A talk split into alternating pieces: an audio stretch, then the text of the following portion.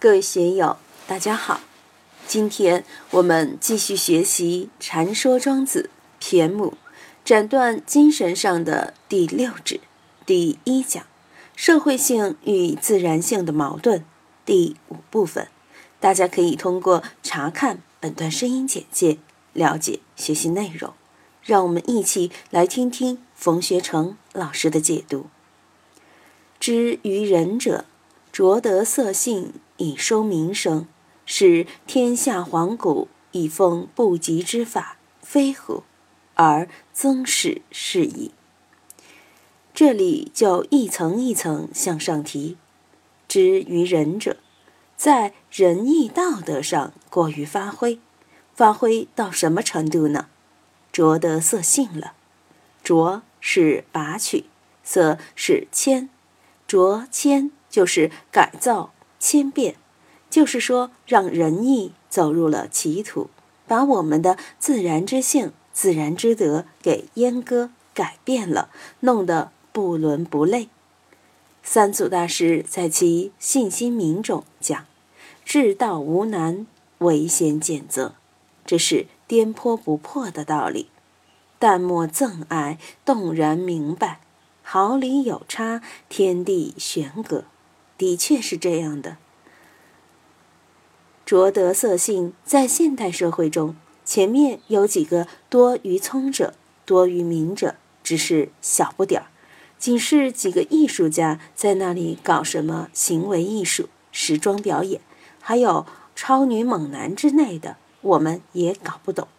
上世纪六十年代，天天讲政治挂帅，天天讲灵魂深处闹革命。这不是知于人吗？整个社会你斗我，我斗你，上斗下，下斗上，人性全扭曲了。至今社会人深受其害，这不是着得色性所引出的恶果吗？如今市场经济开放了，又在另一个角度上去知于人，去着得色性了。所以说，全世界都难以逃过庄子的这个批判。因为如今全世界都是社会性压倒了自然性，多方的聪明之行严重的毁坏着大自然啊！我们自然的德也好，性也好，本来就具足圆满，只要本本分分的过日子，这个德就到位了，性也无亏了。但是着德，八方敲锣打鼓的去宣传，就是天下黄谷。以奉不及，天天去炒作、去包装，就是浊德，就是失性。我们的本性、我们的真性就被搅乱了、封闭了，羞耻心都没有了，还想奢谈其他？何况这些浊德色性，还是为了名闻利养。现在这些包装炒作的，哪个不是为了名闻？这个铭文就有力量在里面，这样的人就是鼓噪天下，让天下人都随着他们的节拍而迷糊，去打妄想。当然，庄子这篇文章是针对儒家而言的。中国两千多年来，不管是汉唐还是宋明清，都是以儒家作为道统和法统。但对很多人而言，这仅是用于猎取功名的手段，仅是敲门砖而已。很多人把儒家的理论作为是非的工具，作为敲打他人的武器，作为政治斗争的武器，所以成为历史的污垢，而远离了儒家的本怀。这类人搞儒学就显得虚伪。如今学道学佛中也有这种现象。现在又有录像机，又有摄像机，又有光盘，电脑更方便，讲经说法也很容易。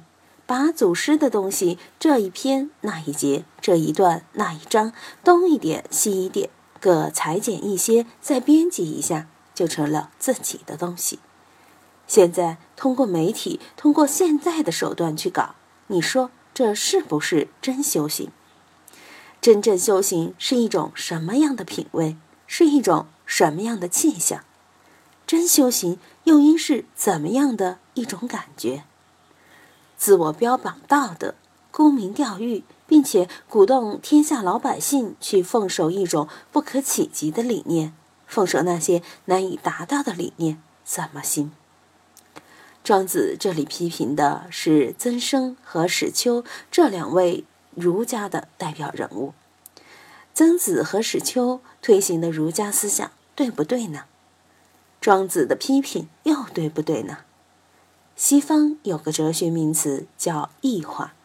以前的哲人说了一句名言，或者社会一个很好的理念产生出来了，经过一段时间的运用，就被异化了。异化了就不行，就不是以前那个东西了。异化的东西就像骈母之指、复坠玄有一样，成了多余无用的。我们看仁义礼智信这一套东西，如果没有离开道德之正，本来是对的。但那些画蛇添足的、乱搞一通的人，各取所需，这个主义那个主义的各取所用。却没有准确、完整、实在的把握这个精神理念，真理就会变成谬论，整个社会就会陷入混乱。今天就读到这里，欢迎大家在评论中分享所思所得。我是万万，我在成都龙江书院为您读书。